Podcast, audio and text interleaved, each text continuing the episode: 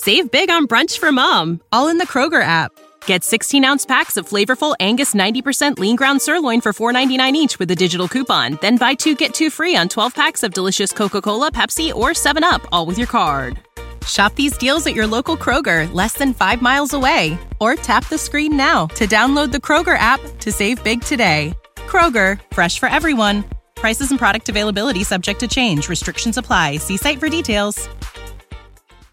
What is going on, No Bad Dog Army? Tom Davis here.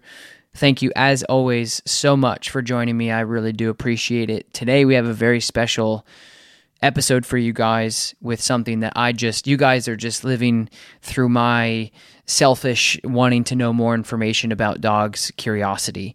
And that's exactly what this particular episode is on. I had a podcast, if you guys can remember, a couple episodes back, not too long ago. A lady was telling just, and maybe maybe I didn't put it up. I can't remember, but she asked me about rattlesnake training, and I was like, you know what, I don't really know a lot about it. But then it just made me start thinking, like, man, that's probably really cool. I mean, you get rattlesnakes, you get dogs, you get a lot of remote collar usage. You get a lot of helping dogs uh, stay alive. Everything that I love about uh, what I do, about helping dogs and their owners live a he- healthy, happy life uh, in, in a different form. And so I just Googled um, rattlesnake training and uh, this particular company, Rattlesnake Ready, and Cody and his wife, Kate, have been uh, all over, and and so that's who I was like. You know what? This is a young guy. He seems cool. I'm going to contact them. Uh, not that there was nobody else out there doing it. There's lots of people doing it, but um, I just like like the way that this company was put together online, and so uh, we we reached out to them, and they hopped on, and so this is what that is, and. I'm really excited to to put it out to you guys because it just goes over the importance of you know the the the balance of how you can work with dogs and the different things that you can do and more importantly the different types of style of training using different tools that you can use to save a dog's life. And that's what this is about. And i hope that you guys enjoy this because i know that i did. Cody's a, a great dude and uh, I, I really enjoyed talking to him. I mean it was like cool to again we don't get a ton of guests. We get a lot of requests to be on the podcast. And i just you know i, I want to talk to people that I mean, to be honest with you guys, and I don't want to sound a certain way, a lot of people who approach me to get on the podcast, which is pretty regularly, they just, it, just seems like, you know, they just want to promote. Their, I mean, and this is the business, right? Like, I understand they, they want to promote their new book or, uh, you know, whatever. And I just want people on the podcast that's going to benefit my audience. Like, I'm not trying to, I mean, unless it's, somebody, you know, if this guy put out a rattlesnake book, I mean, I've just had people on the podcast that are promoting stuff and they don't take it that seriously. And it's just, it's not that fun, to be honest. I mean, it's just my experience. And so I, I get people on the podcast or I have guests in the podcast that I really want to talk to that I think is going to add value to your guys' lives. That's why almost every other episode is just me talking to dog owners and helping them through things because I know that that's going to hit home with somebody. So this is just a nerding out, fun podcast. You guys can get the little, you guys can get a little bit more information about how how rattlesnake uh, aversion training works and e-collar work and it's fun. So hope you guys enjoy the podcast. Make sure you listen to the end because i'm going to be answering three of your dog training questions. If you want me to answer your specific questions all you have to do is head over to the itunes review chart and leave your review and your question in the review. Don't forget, we're going on tour. Yay, we're leaving this weekend. We're going to Nashville to load in to go across the United States to tour. And don't forget, there's still audit spots available. Link in the description below. Every single location that we go to across this United States tour, we're doing a meet and greet between 5:30 and 6:30 at the exact venue that we are training at. So I will be at these venues, even if you don't have time, you don't have money during the day to come out and audit and watch.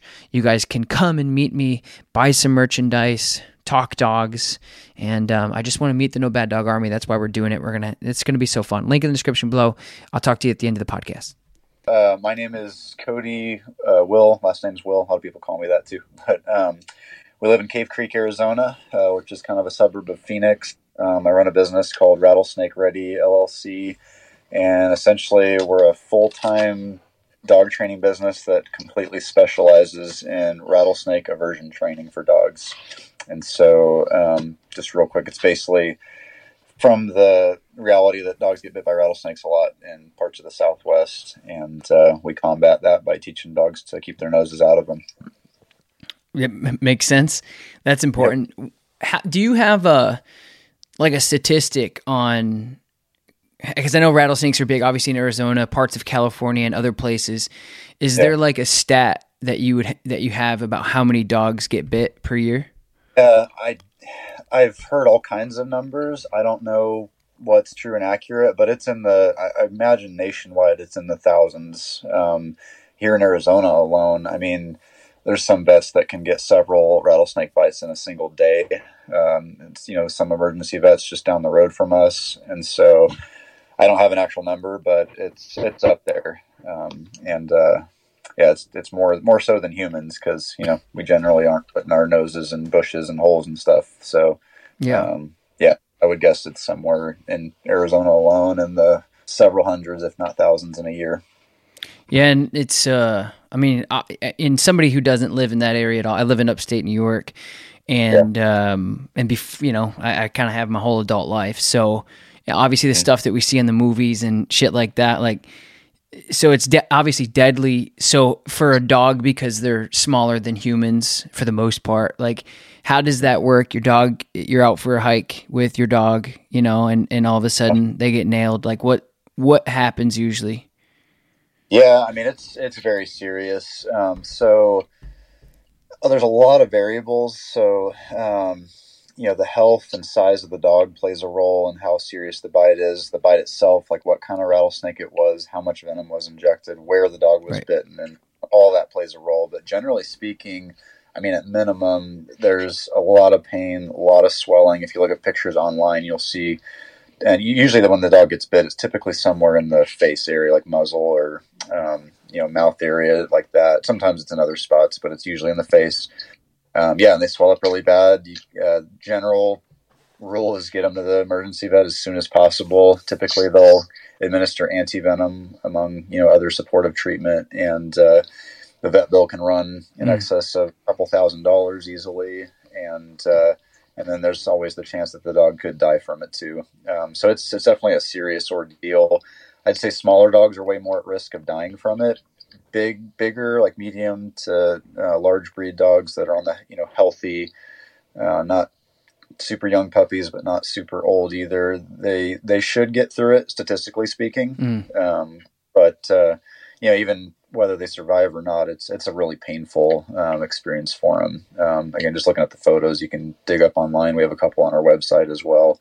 Um, yeah, it's it's a it's a lot of pain and uh, yeah, not fun. So yeah, I have seen I have seen that one picture that kind of went viral of the it looked like a lab like a yellow lab or like a cream lab with the face yeah. that was like and a lot of people were like saying like he saved his owner or something like that something happened i don't know yeah um, i didn't see that exact post but i see a lot of stuff go around like that and not to be the uh, debbie downer on you know whether the dog was saving the owner or not. What we see is when dogs encounter a rattlesnake, they're curious, so they yeah. aren't. They're not necessarily running in to save the day and save the owner. They're running in to see what the thing is that they just found. Um, For sure, know, is get. There was one that actually locally we had a similar story where this like six month old golden retriever puppy, you know, dove in front of a snake to save its mom. But I mean, how would it know to do that having never run into one before? And, and so again, typically, because when we do our training, they want to run right up to the rattlesnake to see what it is, whether the owner's there or not. And um, yeah, which is an unfortunate problem because they typically, as I was saying earlier, get bit somewhere in the face. And then it's a pretty chaotic day from then onward.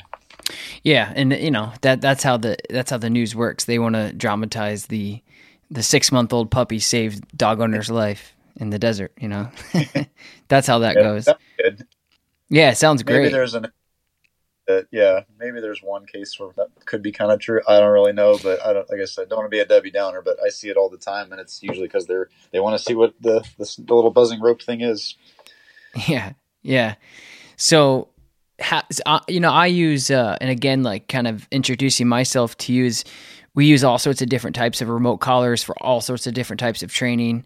Obviously, mm-hmm. we do it for behavioral version training, and we we do it for you know bridging things and, and marking and we use it for all sorts of different things to capture things it's, it's a lot of fun and one thing that i you know that's why i had reached out to you and that's why we're meeting right now is like I, I try to get as much knowledge as i can about the tools that we're using and, and continuing to grow about how other people are doing it so i'm super interested yeah. in how you guys kind of and I know you know it's it's like somebody asking me like how do you train a dog to stop trying to bite somebody I know you probably have to say this all the time but so I apologize but I'd really like to know how and you don't have to go into too much detail but how do you guys and I was looking on your website that I think it says anywhere from like 6 months on that you can start the training so how do you guys typically start the aversion training for the rattlesnakes typically yeah. Do you want to hear more about the process? yeah, like, about- yeah, yeah. I'd like to know like the so, steps. Yeah. Exactly. Yeah. So, um, and that's laid out pretty transparently on the website. We make try to make it so people, when they do go to it, um, you know, they, they know exactly what to expect. And uh, but basically, it's four steps typically for for new dogs, which are dogs that have never been through any um, rattlesnake avoidance training. So uh, they're fitted with an e-collar, and um, we have a desert landscape training area at our facility. We also do in-home lessons, so we'll go to people's backyards to do the training. And uh, we have live rattlesnakes that we use. They're muzzled, so they can't bite. Um, so we use like a medical tape muzzle that's humane for the snakes, but um, they're you know rendered harmless. And so we start with a small snake first that we put out in a spot that's relatively easy to see, so the dogs get a good first clear you know look at it. And uh, essentially let the dog encounter the snake just like they would in their own backyard or, or in our desert landscaped area, like on a hike. And as I kind of already alluded to, most dogs are happy to run up right up and investigate what it is. And so essentially we're using the e-collar as a substitute for the snake bite that would occur if this wasn't a controlled scenario. And so um, typically they're infatuated with the snake because it's something new. They want to run up and see what it smells like. And just as they do that and get too close, that's when we give them a correction with the collar. And because of the proximity to the snake and how interested in it they were, they usually blame the snake for where that correction came from and then pretty quickly back off. Um, if they, you know, doesn't phase them and they go back for more, we do it again and they kind of catch on to the pattern of, okay, you know, I'm getting corrected when I'm too close to the snake. For dogs that have had e-collar experience, you know, they just assume the correction, you know, maybe it did have something to do with the collar, but they still learn it just fine. A lot of dogs we work with have never had an e-collar on before and they're literally fooled into thinking the snake was the source of it. Mm-hmm. Um, and so, yeah, it works very efficient and effectively. Um, in as little as just one or two, you know, carefully timed and executed corrections with that first snake. Uh, we don't expect them to learn the whole lesson from that, but they can because they got close to a real rattlesnake. But then we supplement that with two uh, additional steps um, using a, uh, a, speaker and a shed skin from a rattlesnake. The shed skin is simply an item that smells like rattlesnake, but doesn't necessarily look like it. It's not alive. It doesn't rattle. We let them sniff that out. Usually approach it from downwind and as the dogs show interest in that as well, we'll reinforce that's a bad odor, even if you don't see the snake present. And then in a lot of cases, if the dog got a good whiff of the real snake in that first step, they already know to avoid the skin. So we see that a, lo- a lot too. Um, followed by that is the speaker step. There's a speaker hidden in some bushes that we play a nice, loud, realistic recording of a rattlesnake. And uh, essentially we teach them to run from rattling. We play a loud recording. I usually have the owner be involved in this step too. They'll yell a command like leave it or something they themselves run away from the sound too, and that kind of helps sell it better. Uh, that's the only step we do that on. We don't do that on the other steps because with this training we don't want a whole lot of owner involvement because we're teaching mm-hmm. the dogs to we're teaching the dog to avoid the snake for their own good. And so they're not needing to hear commands like leave it or no or whatever to know to leave the snake alone. We want them to choose on their own to leave the snake alone. And so, anyway, um, followed by the the sound part, the last thing we do is bring out an adult rattlesnake. Um, you know, whereas the first one was on the smaller side. That's just kind of so the dogs got to see a couple different sizes. Usually by that point, they want absolutely nothing to do with it, though. So if we can't get them near it and they're willingly avoiding it, um, then they're they're good to go and uh, that's essentially it. Cool. Do you do like follow ups? You know, if if you did that with like a six month old puppy, yeah, they would mm-hmm. probably learn quick, I would assume. But do you do like follow ups over time, or yes? Yeah, so we recommend. Yeah, that varies a little bit per dog too. Uh, generally speaking, this is kind of one of the few dog trainings that you can really get it done in one shot. Like most, as long as the first round like went smooth, the dog clearly understood the message. Like they get it down really well. We do want people to test to make sure that's true, though, and so that's what we encourage follow up visits for. Which those are a half price version where it, eh, the better word is actually pop quiz. so a follow up is right. more of a put the snake out, see what the dog remembers, and this can be anywhere from you know six months to a year later. We get people that just are adamant about making sure that the dog remembers, so they'll bring them back on the earlier side. Um, but if the dog did really well, I usually tell people honestly, a year later is is a good um, good amount of time to test the long term effectiveness of it, but also not like too much time that hopefully they didn't forget. And so, and I would say that the reason we're not pushy with follow ups is I mean, over nine out of 10 times, the dog remembers the snake really well and wants nothing to do with it the second time they see it. And, uh, and that's kind of how we know that it works well the first time. You know, occasionally we get a knucklehead or two that needs a yeah. good reminder, but uh, which is to be expected. And, and you brought up like a six month old puppy. Usually, dogs that are under a year when they first go through it, we strongly push follow ups on those seems like once they've hit a year and older, the retention gets even better. Um, but under a year, six months to a year, they're old enough for the training, but the retention is still really high. But uh, we've noticed some of those younger ones need a little reinforcement um, about six months later, and then then that's pretty good after that. Um, cool. Yeah. So I had a I I talked to one of my trainers earlier at my facility, and I just told her I said, "Hey, I'm doing this rattlesnake."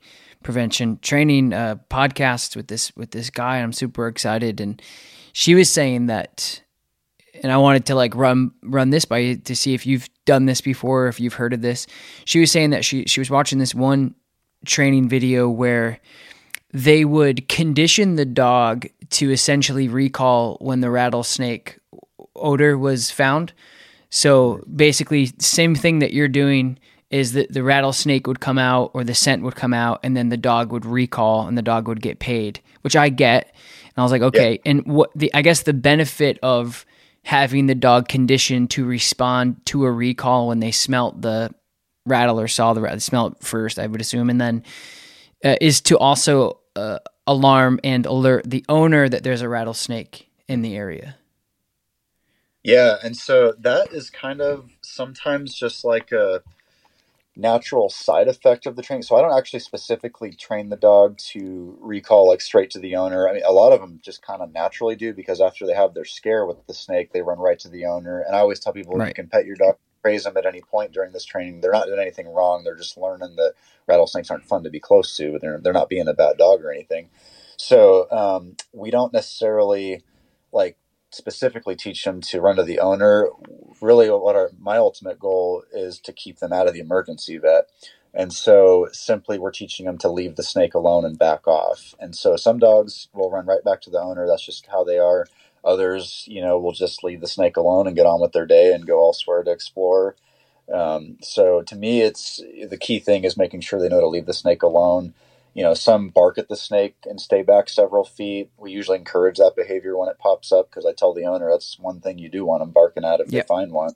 You know, so there's ways that, and that's also why too we let owners be involved in the training. Is we whatever kind of organic behavior pops up as a result of the training, the owner got to see how it went down, mm-hmm. and in the future kind of know what to look for. Because we've had dogs that on trails just put the brakes on and don't want to go any further. And sure enough, it's because they caught wind of one and they just froze right there, which is great. And then you get some that bark at them. So I'm not necessarily trying to draw out any specific um, behavior. We could probably do that. It, w- it, would take a little more, you know, time and effort because we would try and, and build that and uh, do more repetition and stuff like that. But my goal is to get them in and out fairly quickly, not for the sake of just blowing through it, but because it's kind of a scary lesson, we're spooking them to avoid rattlesnakes. Um, we don't want to draw it out longer than necessary. Yeah. And so my goal is to make them more or less afraid slash respect them and, you know, give them space. Um, yeah. And we do get some that just automatically return to their owner, but I wouldn't say it's something I specifically teach them to do. Um, yeah. but not to say, not to say that couldn't be done. Um, that's, uh, yeah, I mean, every owner ideally wants their dog to react in a way that they can read really easily, and that's how they know there's a snake there. Um, yeah. But usually, usually you can see that from going through the training, um, the way we do it now. Yeah, it's just amazing. you know, as you're talking through what how you guys do things, it's amazing to just think about all the other things like in the in the dog world that is pretty much the same foundation whether it's mm-hmm. you know bomb detection drug detection cadaver con- detection um, search and rescue it's it's all a conditioning response thing and it's pretty like as you're that's why I wanted to have you on is because it gets it gets the brain going where so you could essentially what you're doing is you're obviously teaching the dog through an aversive of the dog gets close to this thing and then they get a correction and then there's a lot of other ways outside of that like if you were do if you were doing detection to um, mm-hmm. teach the dog to like alert that there's something there they would they would do a different behavior they may sit or they may point naturally like hunting dogs yeah. would have yeah. you have you had i'm just curious uh, have you had those like really squirrely like GSPs or or any of those like really squirrely field beagles that are like just like loving this thing? Yeah. Yeah. I, yeah, we get uh, it's fun because we do a high volume of dogs, so I just get to see different dogs, different breeds every day, and all kinds of different responses. And sometimes it's more of a personality thing than a breed thing, than in terms of how they do with it. Right. But um, yeah, I mean they're all different, and uh, like you just brought up pointers. I've had several pointers that point the rattlesnake after they've found it, and you know for the the non-hunting crowd, they think that's cool, and then the hunting crowd is like, well, shoot, now if I go flush a bush to try and get a quail out, is there going to be a rattlesnake there?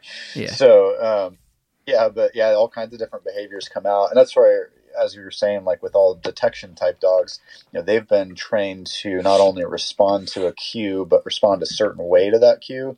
I'm not as picky. Like they don't need to respond um, in a specific way other than simply back off from these things because they're dangerous. And so, like I said, I've had dogs point them, I've had dogs bark at them, and I've had dogs that simply shy away from them and get on with their day. And so, the end goal, though, is all of those dogs know not to approach it, and that's what's going to keep them from getting hurt.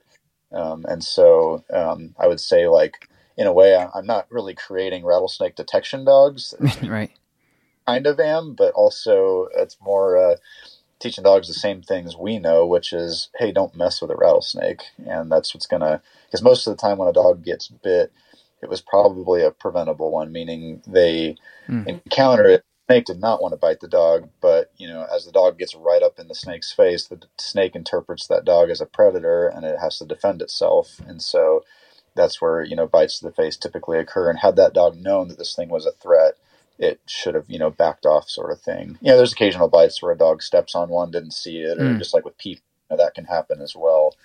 But uh, generally speaking, a lot of bites are, are they're just innocently curious, and so we're essentially teaching them to not do that and uh, keep them out of trouble that way. Yeah, no, that's great. I love it. And what what e collars do you guys usually use? Like what type? I uh, when I started the business, I did a lot of research, and I landed on the Dogtra e-collars, and uh, that's what I've used ever since. And I know there's a lot of great ones out there. I know some a lot of trainers that use like e-collar technologies, and I know the Garmin ones have taken off. And um, yeah, I've I started with Dogtra, and they've been great, reliable collars, and I've been using them ever since. Hmm. So we run the 1900s for like the bigger dogs, and then we have their IQ model for the smaller dogs. I'm actually about due to get a whole new round of new collars, so I'm going to get a couple of their other models too. They just came out with a uh, a micro size pretty recently, which we do get little tiny. I just did a 2.7 pound Yorkie Maltese mix the other day, and uh, would have been handy to have that micro collar um, for that one. Yeah, yeah, it's amazing. And um, for those of you who are listening I uh, Cody and I didn't know each other before this, and Cody didn't know anything about me. But I have my own signature series collar with Dogtra, so it's funny that you. Yeah, so it's funny that you said Dogtra because like out of you could have said anything and I wouldn't have cared regardless. But that's the same thing with me. Is I I grew up on the old Dogtra NCPs, um, just doing recall and stuff, and um, and so we actually came out with like a Tom Davis series. It's their it's the Dogtra's first e collar that they have a boost on. So we oh. yeah, so we included a boost on it, and um, it's like a cool colored collar too. So anyway, you know what? It's funny you say that the small world because I was just on there the other day looking at um, they're out of stock of the the I think the 282C, which I want for smaller dogs as well. And uh, I was looking through and I remember seeing that collar. So cool. I get to meet the face now. That's me. Yeah. yeah. That's cool. Yeah. So, Nice. Yeah, they're great. yeah, um, I agree. So when you're, and, and, and, you know, everybody from dog owners to professionals listen to, to the podcast and, and, um, so some people will, will know some of the lingo and, and numbers and stuff. So when you're using like a, like a 1900S, like a higher output collar and, um, what, just so I know, and people who are listening knows like what, col- what numbers are you usually starting on for that Yeah. version? Yeah, that's a good question. And we get asked that a lot here too. Like, but you know, it's funny because when customers ask us that question, they don't know the scaling Dogtra uses, you know, compared to their own collars if it's a different brand. And, and so, and to be completely honest, a lot of times I don't even necessarily look right at the remote. Like I'm watching the dog and their reaction. And so typically when they're infatuated with the snake and run up to it, uh, we always start low in case it is a super sensitive dog. Um, low meaning, I mean, I can have it set at 20, 30, somewhere in there. And I've had dogs that jump and run away from the snake at a level as low as that. And then I've had other dogs that don't even feel that, you know, range. And so typically, as they get close to the snake, I'm actually nicking away at light levels as I'm gradually increasing until I see the reaction that I want, um, which is typically jump and back off from the snake. And so I would say most dogs respond between, on average, probably between 40 and 60, and that collar goes 0 to 127. And uh, usually a 40 to 60 will stop them and get them to jump back. And that doesn't mean, you know, screaming backflip, um, but it Right. not like a lynch either. Like it usually is just enough to get their attention and spook them.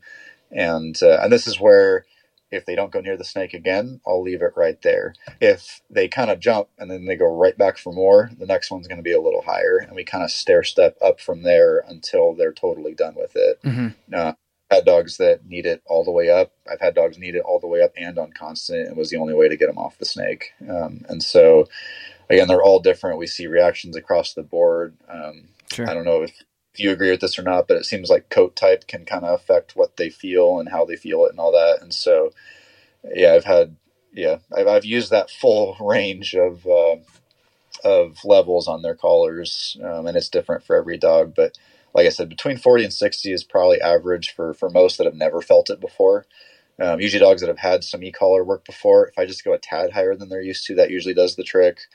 Um, yeah, it's kind of like I said. I'm mostly looking at their reaction rather than you know numbers. Um, Yeah. so Now, when you Yeah. when you say you're nicking, so uh, so let's say you know you know where the snake is when the dog's out, right? Yep. Okay. Yeah, so the yeah. Okay. So the dog's going towards the snake, and then you're just nicking like tap, tap, or ha- Uh, I mean, I usually hold out till they're right up on the snake, and this is where, honestly, just because of how long I've done it, it's hard to explain. But you know, when you when you've used the same colors for years and you know the settings and everything well, like you can be. Pre- it's like a video game. You can Yeah. be pretty quick, and so generally speaking, like the minute they're right at the perfect spot, so. And every dog's different. Some approach it very slowly. They're like tiptoeing, like, what is this thing? And they're being cautious about it that one probably needs a lower level. Whereas if the dog is like full, you know, mm. run right at the snake, I'm going to have to hit him a little harder and a little further back to protect the snake, basically. Uh, but generally, as soon as they notice it, and you have dogs different too. Some will see it and go up to it. Others, they're you know they're pretty camouflaged. So a lot of dogs don't see it until they're right next to it, and all of a sudden, if it rattles and they look down right at it, that's the perfect moment to correct them because it was paired with the surprise of the snake. And so, um, yeah, that's where I'll kind of might jump to a level that I feel, you know, should work for that dog. And uh, yeah, I usually can nail it the first one or two corrections, like right off the bat. Um, and like I said, I've also done it too where I feel like I hit them at the right time, but I could tell it wasn't quite enough to fully get their attention.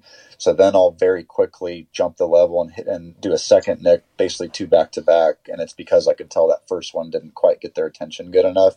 I didn't want to miss this first opportunity to really, you know, convince them. And so, again, it's hard to explain, but it's, uh, yeah, I have to be pretty quick on the fingers because this whole training and the skill behind it is completely wrapped up in getting the timing perfect. And, you know when and when and where to correct because if you do it too late too or you know too early um, mm-hmm. not enough touch that can all impact the way the rest of the training goes and if the dog really fully understands or not um, so that's something that yeah i feel like i've kind of developed over the years a pretty good skill at least with this specific training yeah and i think it's it seems it doesn't matter if it's obedience or as serious as what you're doing. I think almost all the training that you're doing with dogs is life or death. I mean, and but with what you're doing, it really is obviously amplified quite a bit because you're dealing with a a, a natural.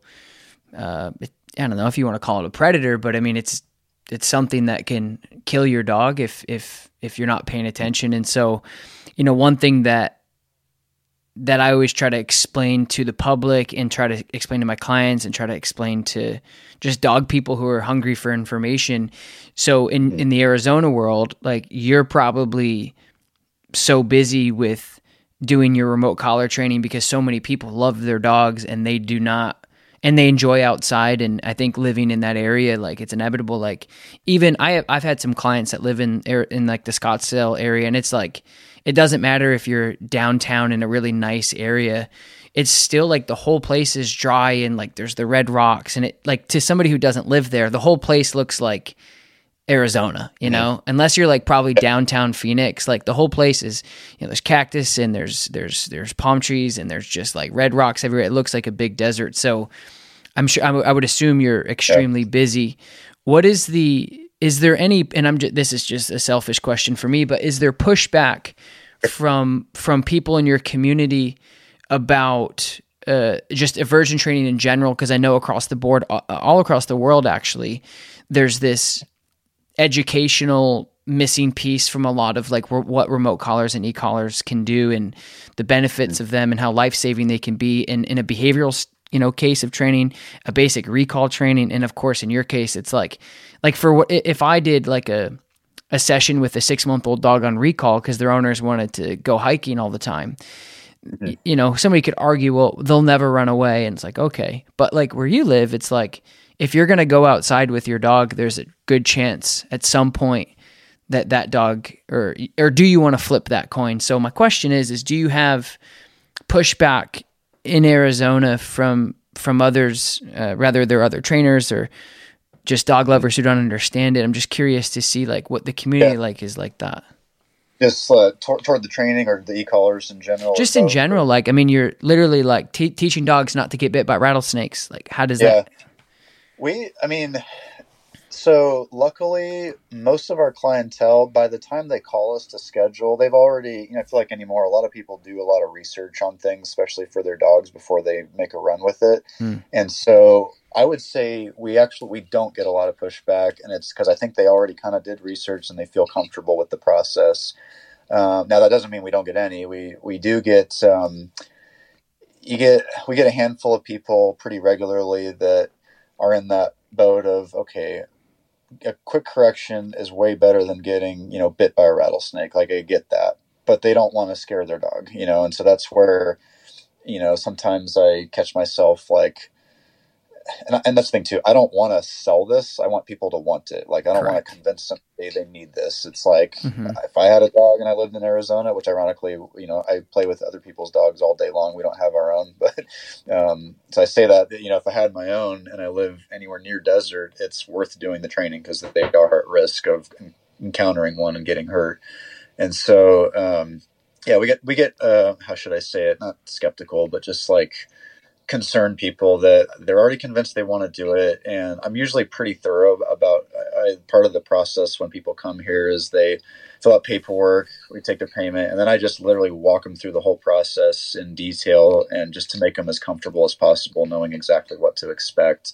And it's actually kind of fun i almost find it um, it's a good challenge to we get these people that come in that are really concerned by the end of the training, they loved it. They're like, "Oh, that wasn't so bad. Wow, mm-hmm. I'm so proud of my dog. It responded so well. That was great." So I actually almost kind of welcome some of those those types that are concerned because um, it's been fun to watch them become believers in the training and really end up promoting it instead of being you know concerned. And I think some of that concern comes from there are other people that do this as well, and uh, probably are way too harsh with the correcting and and things like that and you know you see these videos on youtube or places and sometimes that can create a, a bad rap for the training and that's where you get some people that come to us and, and think that we're just going to abuse their dogs. And the reality is, no, like we're going to spook them just enough to make them respect and know to avoid rattlesnakes. And, and, that, and that's mm. it. Um, but uh, yeah, I, would say there's there's some, and I think the ones that are very like anti-collar in general, they just never call us to begin with. You know? Yeah, yeah. I just wasn't sure if if you you know like a, a lot of um, you know, there's a lot of politics in the dog world, and and my yeah. objective is to not argue with anybody or any of those people.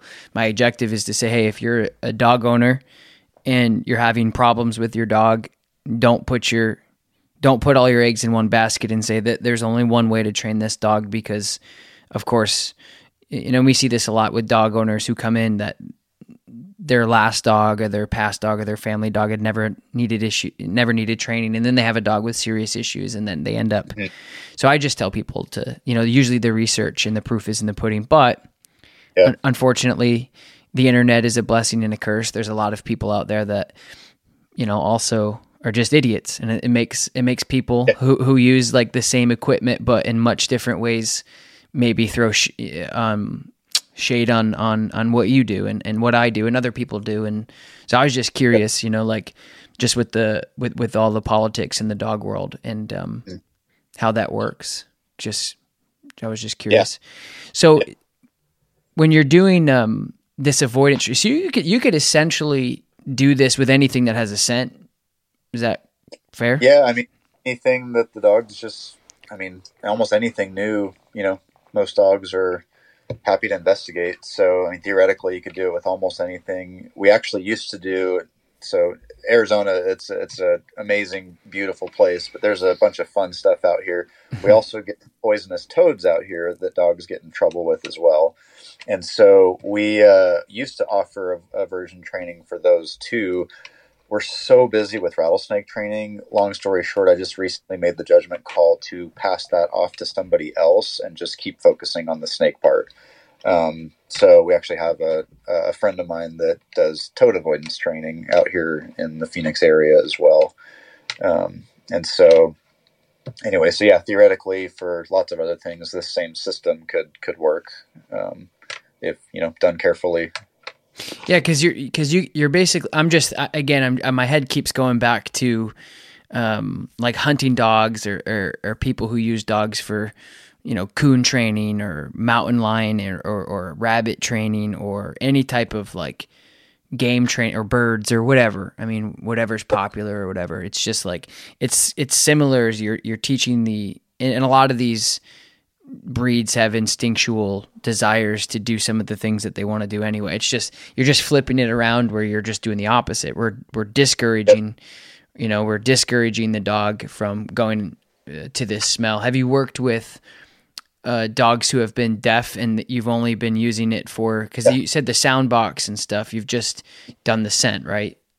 Yeah, so we we've I've worked with blind dogs. I work with deaf dogs. Um, you know, we get some older dogs too that are a little bit of both, and um, so luckily the training, every dog can learn it to the best of their own ability, whatever that is, and with certain handicaps, like I mean, because it hits on other senses too. Um, so, for instance, a deaf dog we just skip that recording step, but they're still getting to, to see the, the live rattlesnakes and learn to avoid them. They're still getting to pick up on the odor through the real snakes themselves, plus the scent step that we do.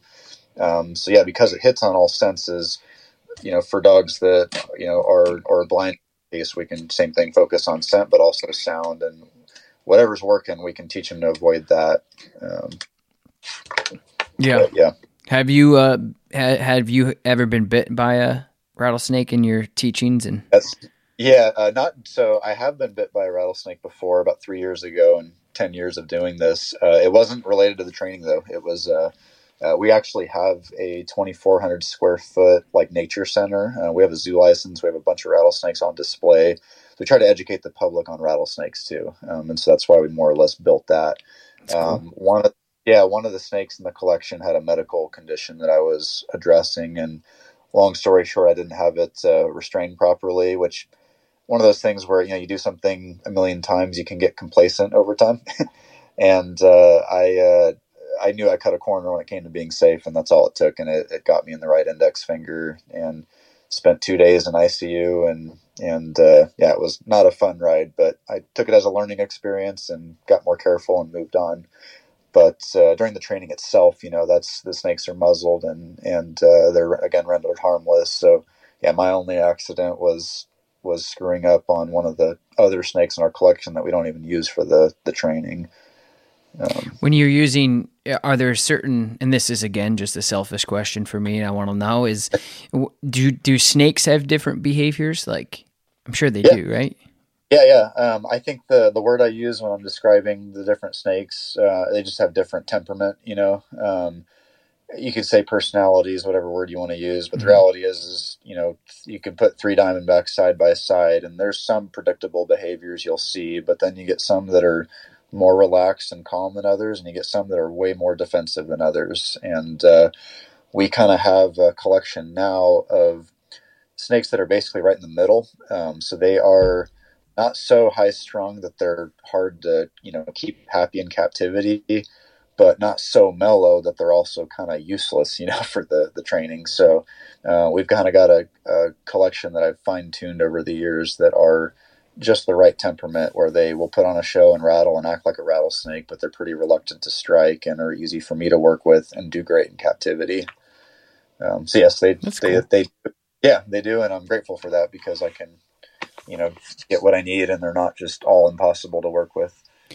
Yeah, yeah, because I can. I, I mean, that's like a that's like a double double whammy for you. Is you get to work with dogs, but then you get to hang out with some rattlesnakes. So so you um you have them at your house, or is the is the nature place off your personal property?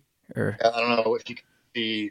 Oh yeah, I can behind me here on on Facetime, but um, yeah. so we've got a yeah the the property is a combination of our business and our residence. So um, the house is on one side of the property, and then the zoo and training facility is on the other side. And so our nature center is where all of the the training rattlesnakes are held, and then we have a bunch of other more exotic stuff that we have on display um, that we don't use for the training. But yeah, they're they're all in the yeah. Part of that too is we we try to communicate. Like I actually do this because you know I love animals, grew up with dogs and love them, but I also love reptiles too. And this business began out of a passion for for both. And uh, so we have our training snakes that again I take great pride in how we care for them, and you can see them on display here. You can see that they're healthy and live in big, healthy, you know, to, uh, big exhibits um, where they have all their basic needs met.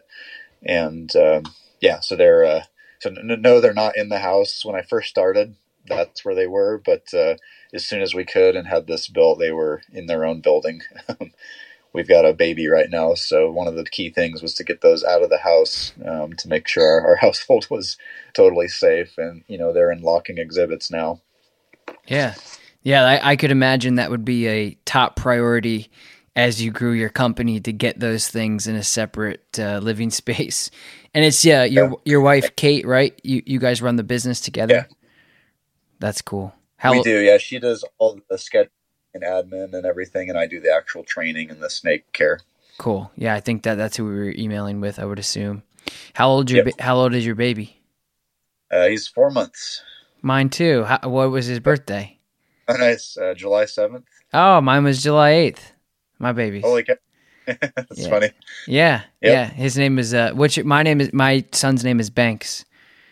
Okay, ours is also a B. It's Barrett. Cool. Yeah, sm- that's a, that's funny. That's a small world. Yeah, it's been it's been a fun ride, hasn't it? He's sleeping and oh, yeah. trying to sleep. Yeah. Is he sleeping through the night?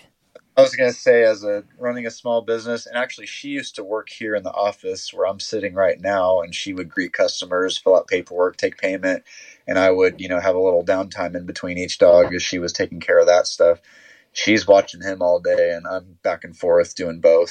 so it's been a little crazy, especially with the lack of sleep. But yeah, just uh, about a week ago, he started sleeping through the night. He has a couple nights where he wakes up, but um, she's been really good about all the sleep training and whatnot. And uh, speaking of training, just a whole different kind of training there. But um, yeah, yeah. Uh, he's he's getting through the night most of the time, which I'm really grateful for. yeah, that's nice. Yeah, ours too. He's he's starting to sleep through the night, and it's been it's been good. I think the first you know the first month and change is you know it's expected, it's exciting, and you know when they wake up, you're like hey, and then it's like oh man, I'd love some sleep. Exactly. That's cool. Well, like I said, man, uh, um, I really find it fascinating the the difference uh, in complexities but also the same it's like the same foundation. Like when we're doing again any type of scent detection whether it's search and rescue or cadaver work or uh, any any of the stuff where we say hey go get it. Good job. Good job. Get it. Get it. Get it. And the dog is working and we're using tons of positive reinforcement and we're like encouraging that to happen like yeah yeah go find it. You're going to get paid heavily.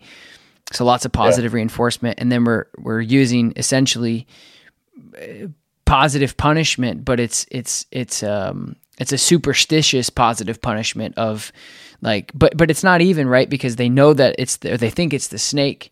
So it's it's just like rewarding this behavior to find and get this thing and then it's correcting and balancing out like hey this is the exact opposite. Like we want to run away yeah. from this. And i i have to i'll interrupt you there to say yeah. I, i've i have to remind clients too like again we're we're not teaching them to you know as you're pointing out like not to find this thing. We're teaching them hey if you do find one of these get away from it. And that's what we, we, we praise. Uh, and so that's something too i do try and incorporate um, as i said earlier you know, if the dog avoids the snake, runs to the owner, like I always tell him, like, you know, praise the heck out of him. He did what he was supposed to. He got away from it. And, uh, you know, there's ways we incorporate a little bit of positive reinforcement into it. But so much of it is simply teaching them, hey, you, you see, smell, or hear one of these things, get right. out of there. Yeah. Yeah. Your life depends on it. And if you, yeah, and that's, that's interesting. And so it's, it's, and, and now I wanted to say this earlier, but I forgot. So it, it, there's not a lot of difference in what you're doing and the very popular like invisible fence mm-hmm. system, right? It's it's some sort of cue, like it could be a, a, you know, and a lot of the invisible fences like they start off with a flag, like hey, get out. It's uncomfortable when you go near there, and it intensifies as you get closer. So don't go there because I think a lot of dog owners just assume that dogs understand what they're their their owners like what property they bought and the plot of their land. And that's it's like no those flags basically mean that if they go near that they're getting they're getting corrected mean it's uncomfortable for them and it's interesting to see the amount of scalability as that like that yellow lab big invisible fence van rolls through suburbs and people are buying it left and right. And and really what they're doing is they're doing a lot of what you're doing with avoidance training just you're doing it more modernized and a little bit more specific to to certain things. But isn't that the same type of training where the dogs are avoiding these things without the smell obviously? Yeah.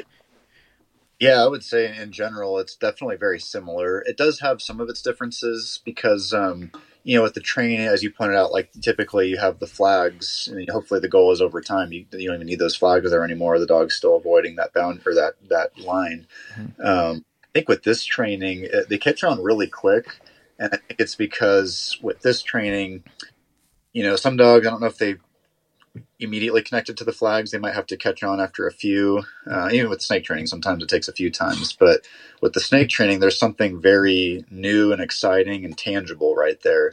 And so, um, again, they're usually so you know curious about it, and then when they get corrected, they're very quick to blame the snake. Mm-hmm. Um, with the kind of in-ground uh, fence stuff, um, you know, some dogs get it immediately, and then others kind of you know they don't exactly know where it came from sort of thing they they do you know they figure it out but um, again i think with ours because we've had some people that have had their dog go through some other training and they were really worried that with this it was going to have like crisscrossing issues mm. or the dog going to have flashbacks and because it had they had a bad experience with another trainer with e-collar use or whatever and uh, and i usually without pushing them say look like i've had dogs with zero e-collar experience and i've some had some dogs with you know moderate amount and i've had some that probably get they use it way too much for every random little thing.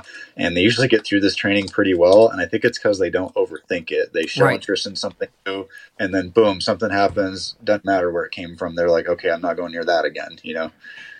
Yeah, you're using it very one dimensionally, but in a good way. It's like don't overthink yeah. it. It's not overly complicated. It's if you're close to this thing that smells a certain way, sounds a certain yeah. way, looks a certain way, it's bad and you need to get out of there. And so as soon as they, it's, the, and again, man, my, my brain's just going, it's like, it's the same conditioning for dog owners who are listening that if they, if, if they hear a, a, a, chip bag and they've gotten a chip, like they're conditioned to, to go to that. They're like, this means something for yeah. me potentially. Or if they're, if, you know, their owners are sitting there eating a steak and they've been paid from the table, dogs are so conditioned animals that it can work with you on so many aspects of punishment and, aver- and aversive training, as well as, of course, reward and and trying to capture new things. Yeah. And it's literally the same thing. It's just dogs understand yeah. its balance, right? It's like good and bad. Yeah, they catch on to patterns. Exactly.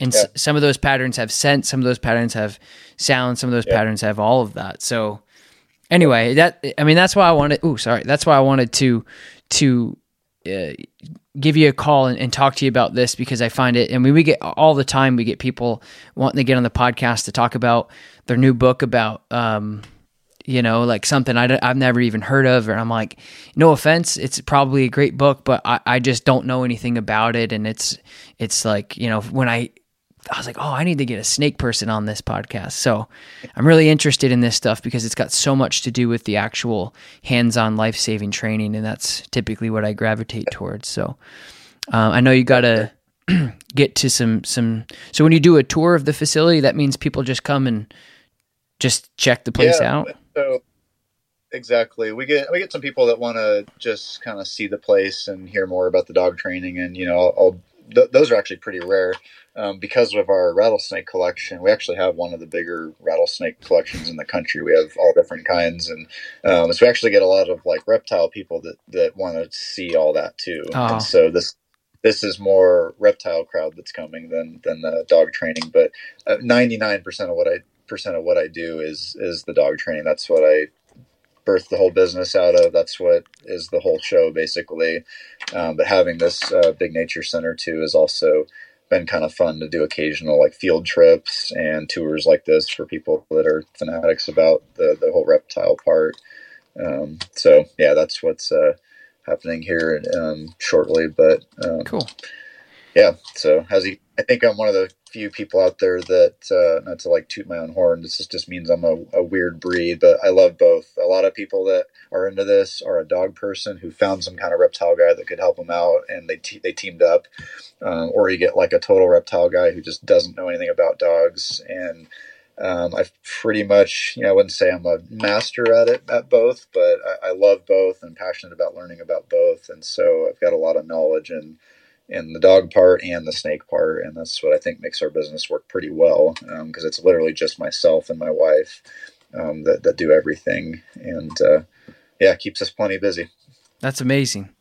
Yeah, man. Well, like I said, I appreciate you coming on. Um, and yeah, if you, yeah, yeah, it's and what I'll do is I'm going to send you out. I'll send you out uh, one of my collars. I want you to check it out because um, it has that boost.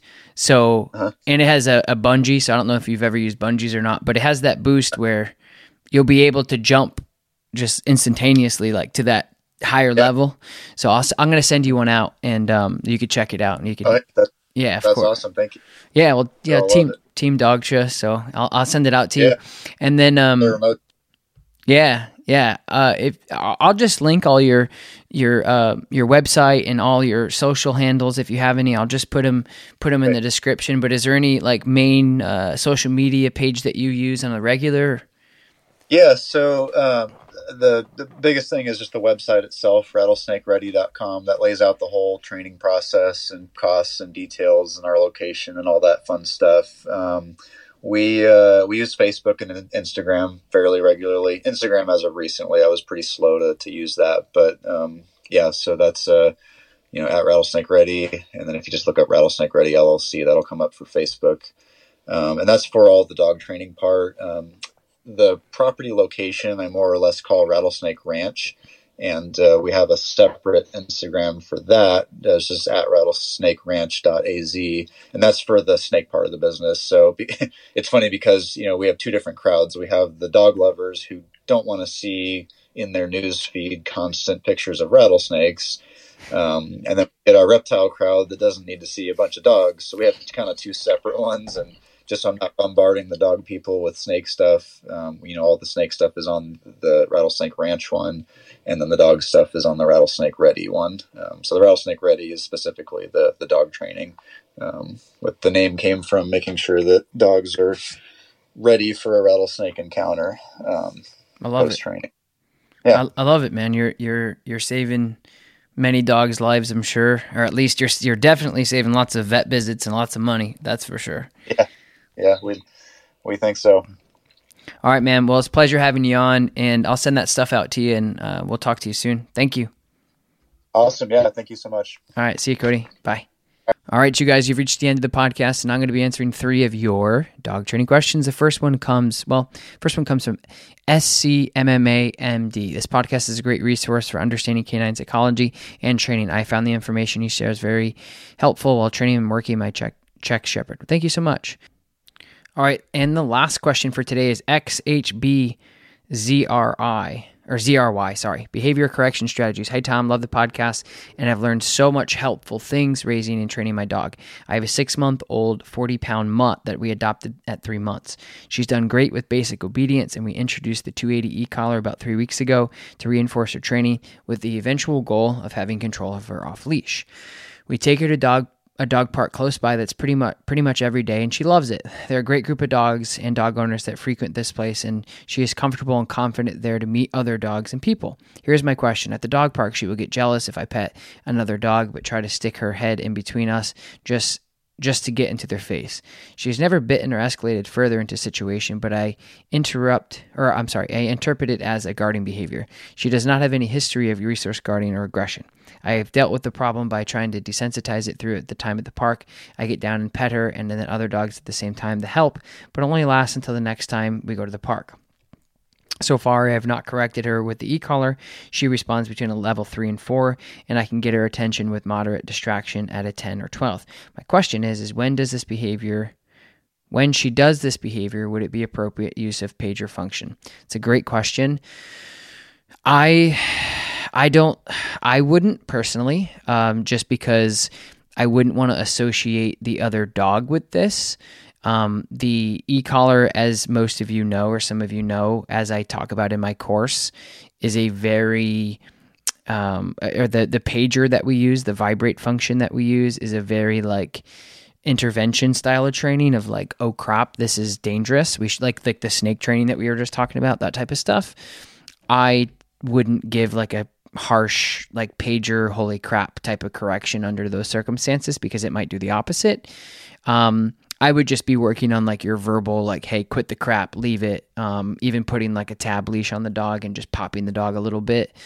Um, so I, I, I just wouldn't unless it like escalated, but, um, that's that's my answer. Um, I, I I wouldn't. I would just like leave it, no, or just do the best you can to ignore other dogs. To be honest, like I think that that's that's also something that you should do.